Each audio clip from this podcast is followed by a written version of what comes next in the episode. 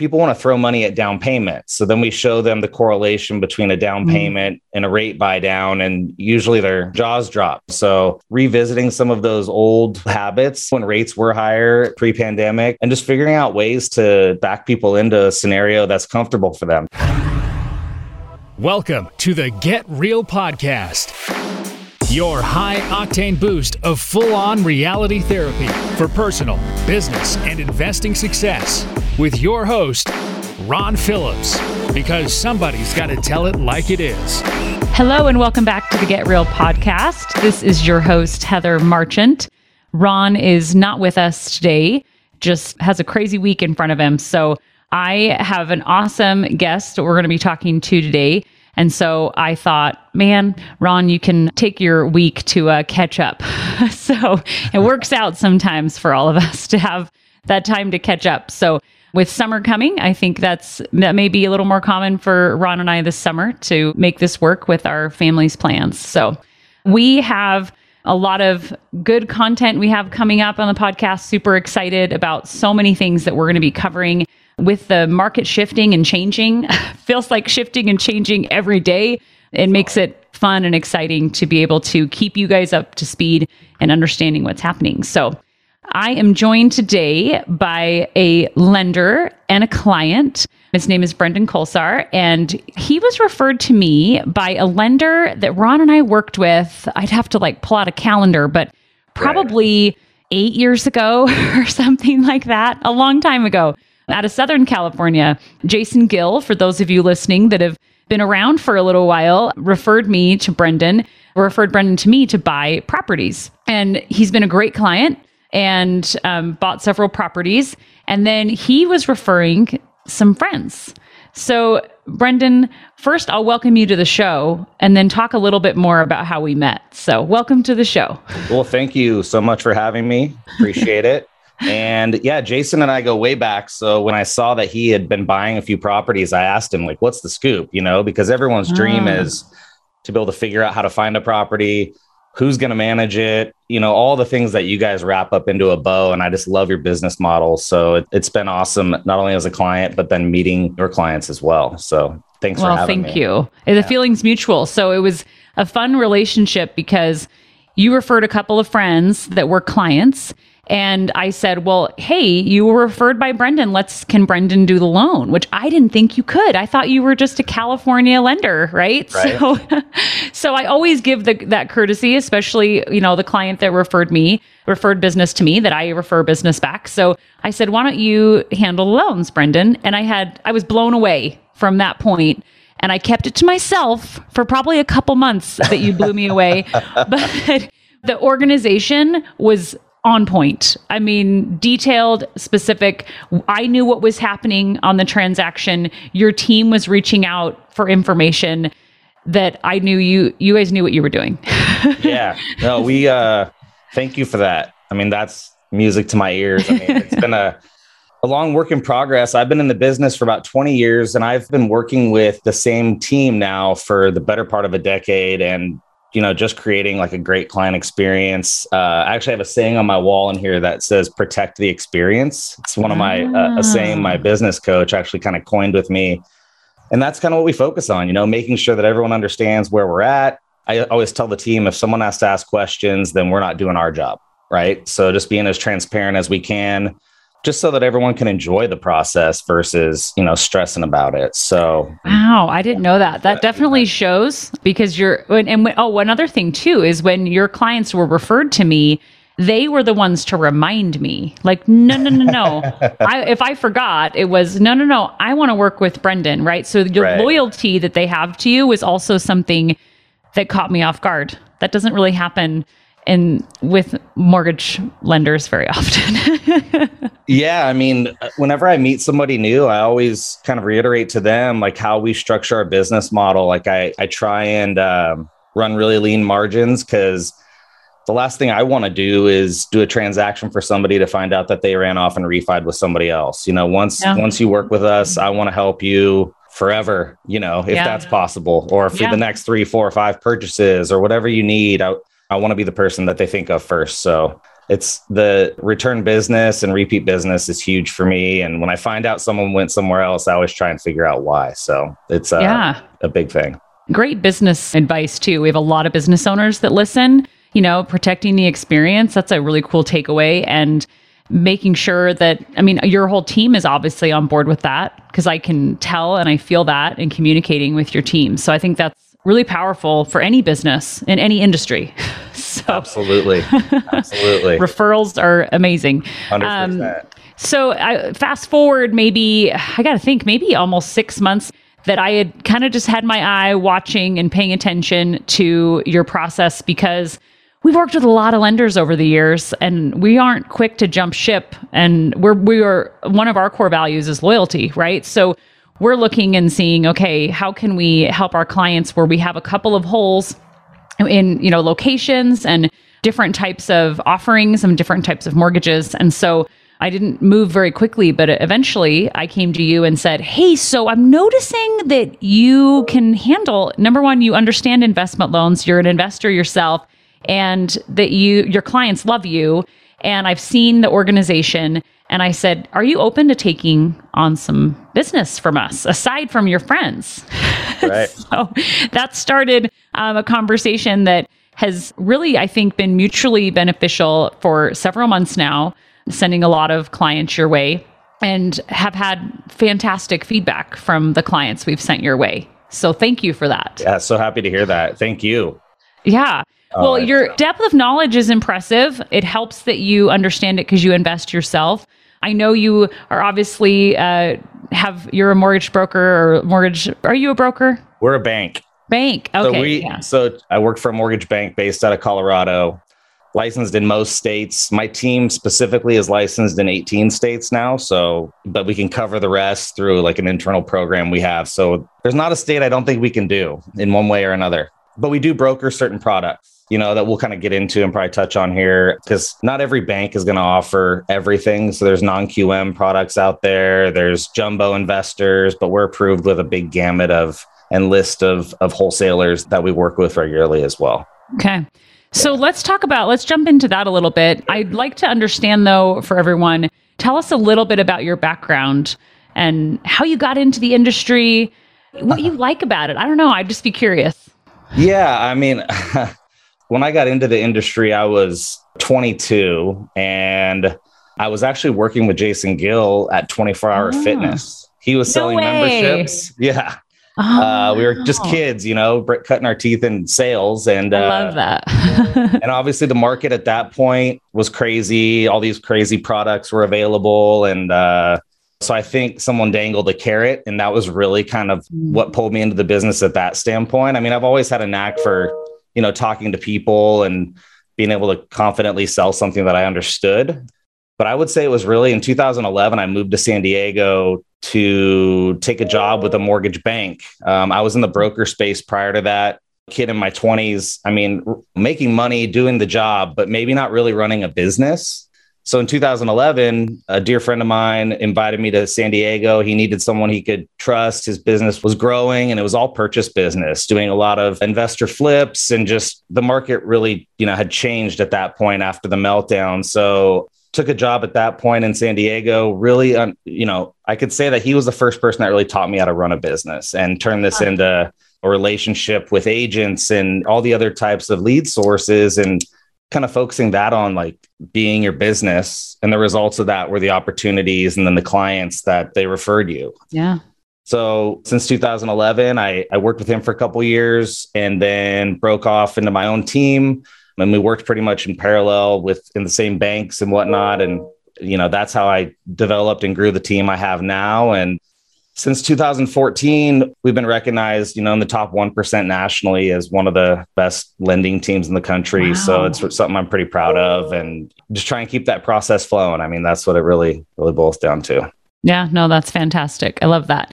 So I think it's exciting that you offer conventional loan products, right? What our clients are mostly used to. You're 20% down, the typical you have competitive interest rates that I've seen as well. Um, talk to us a little bit about the rates rising and what you've done or how, because I've had client feedback after they talk to you, they're a lot calmer about rates rising. They're they're not in the panic. Right. Um, so talk a little bit about how interest rates rising and how it's impacted your business. Yeah, it's interesting.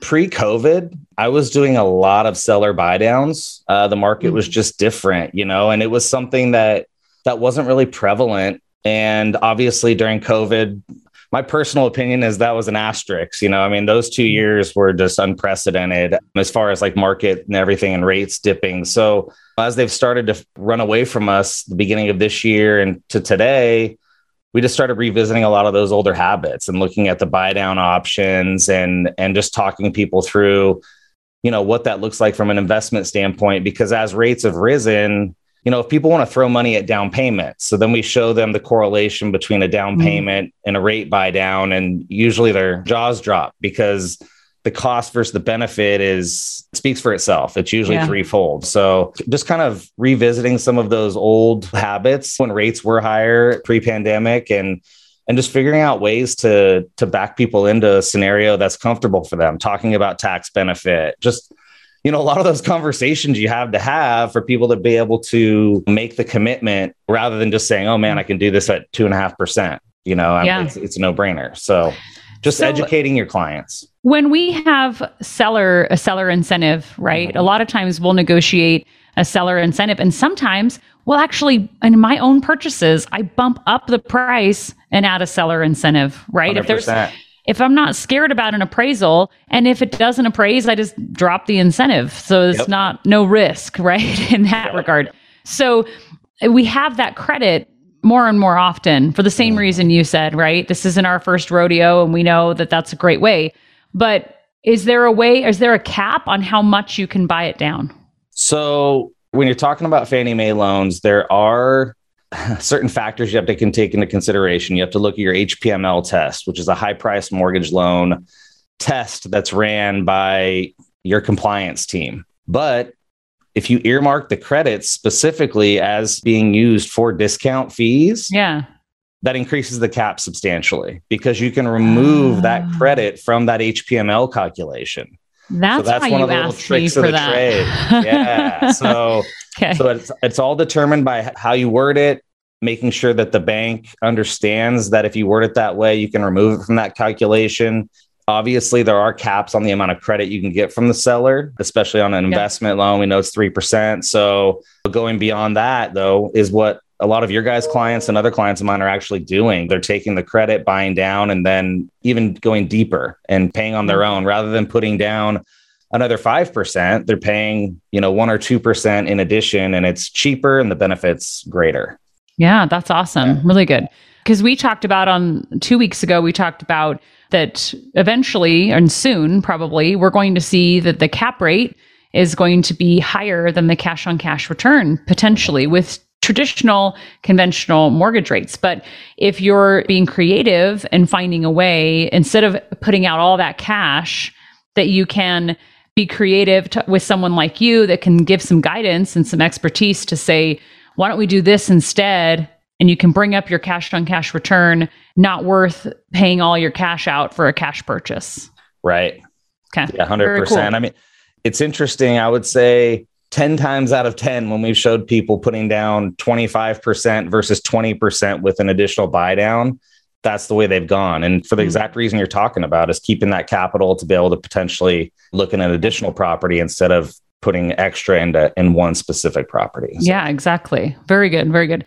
Um, and then I know we've talked recently about some other loan products that you have access to if clients maybe have other needs or maybe can't qualify as easily for whatever reason. And as the market shifts, you know, potentially they could make it harder to qualify for a conventional mortgage. So, what are some other options clients have?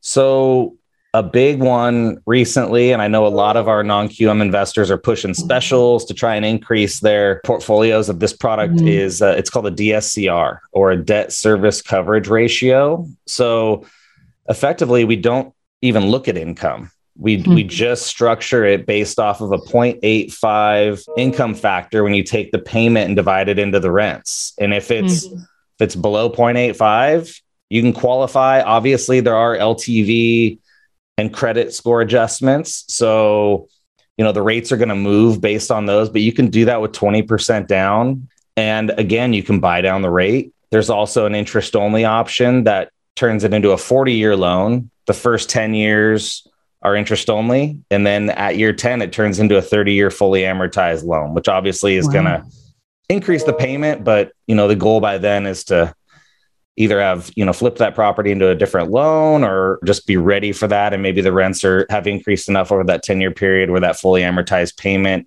you know would still cash flow or what a lot of people might do in that situation is make an annual payment and recast the loan and actually put money towards the principal even though your monthly payment is ah. only is only interest only so yeah.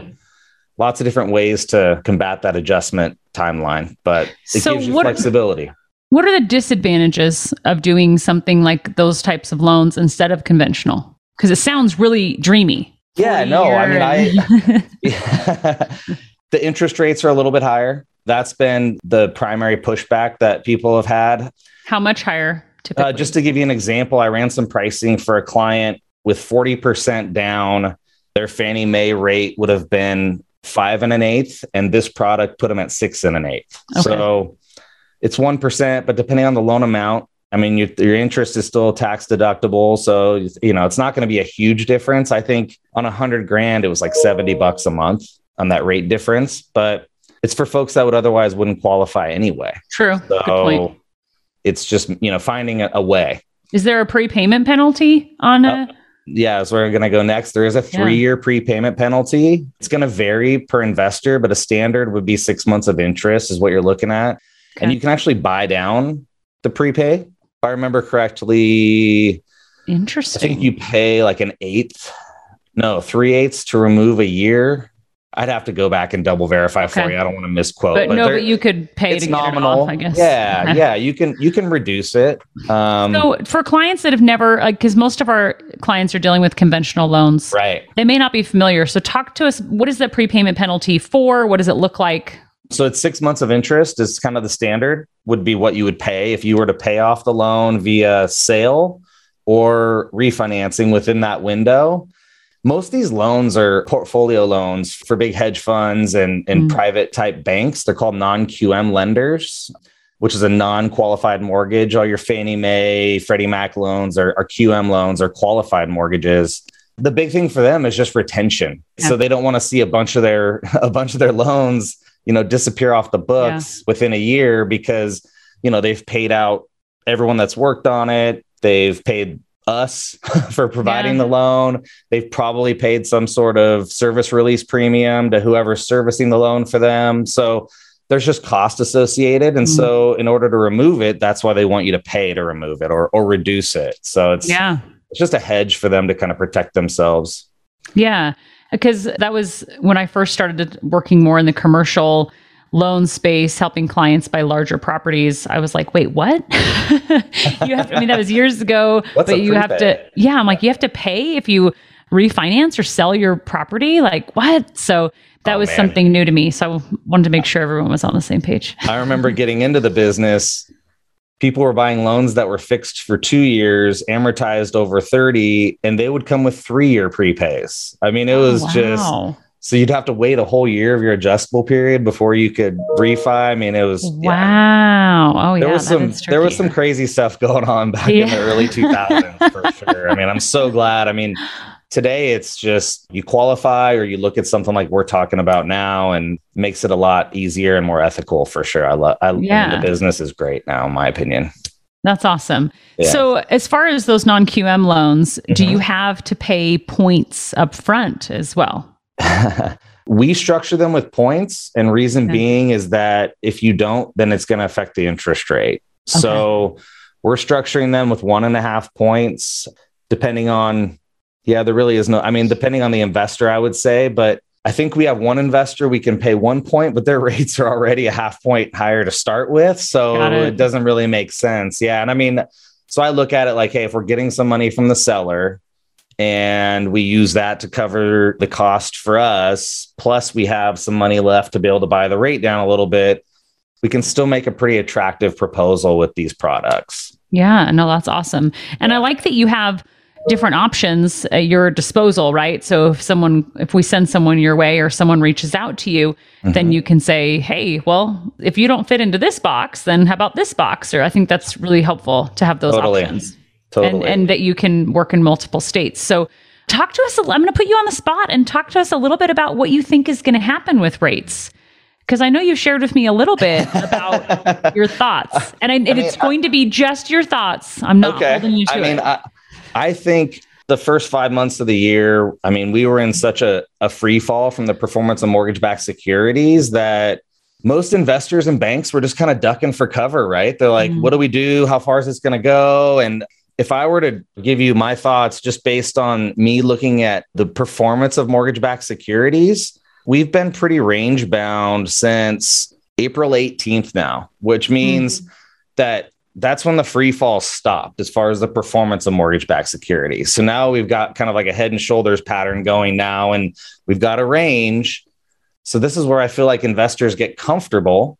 Hmm. And so we're going to see rates kind of level off a little. And, you know, we might see some breadcrumbs as far as them actually improving. I'm not going to say drastically. I mean, we're still going to be at a start rate in the sixes on your Fannie Mae, you know, uh, investment properties and in the fives on your primary residences. But it is just nice to take a deep breath and let them kind of figure things out because yeah. up until that point, I mean, everyone was just crawling under their desks every day because they didn't know what to do about rates and uh, how far to hedge for that day. I mean, it was pretty unprecedented. So I think long term, we're going to see them probably continue to slowly increase. I just don't think we're going to see the crazy movement that we saw the first part of this year. Hmm, that's and really that's a conversation I have with people too who are like, oh, I'm going to wait for the big R word to kick in to see, you know, where rates go. But my point to them has been, yeah, if we get an improvement because we go into a recession, what's the starting point?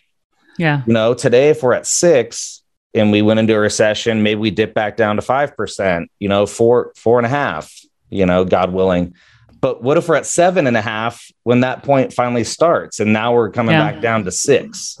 Yeah. So get in and then figure it out and see if you can do better down the road. Come up with a game plan to potentially get a credit, to buy down the rate. I mean, to to make it work from a cash flow perspective now, I don't think there's really a lot of upside in, in waiting, in my opinion. I mean, yeah. the inventory levels are still historically low. So there's, you still see feverish activity around properties that are priced appropriately and mm-hmm. presented well by you guys, uh, you know, with the cash flow perspective. So I don't know. We'll see. We'll see what happens.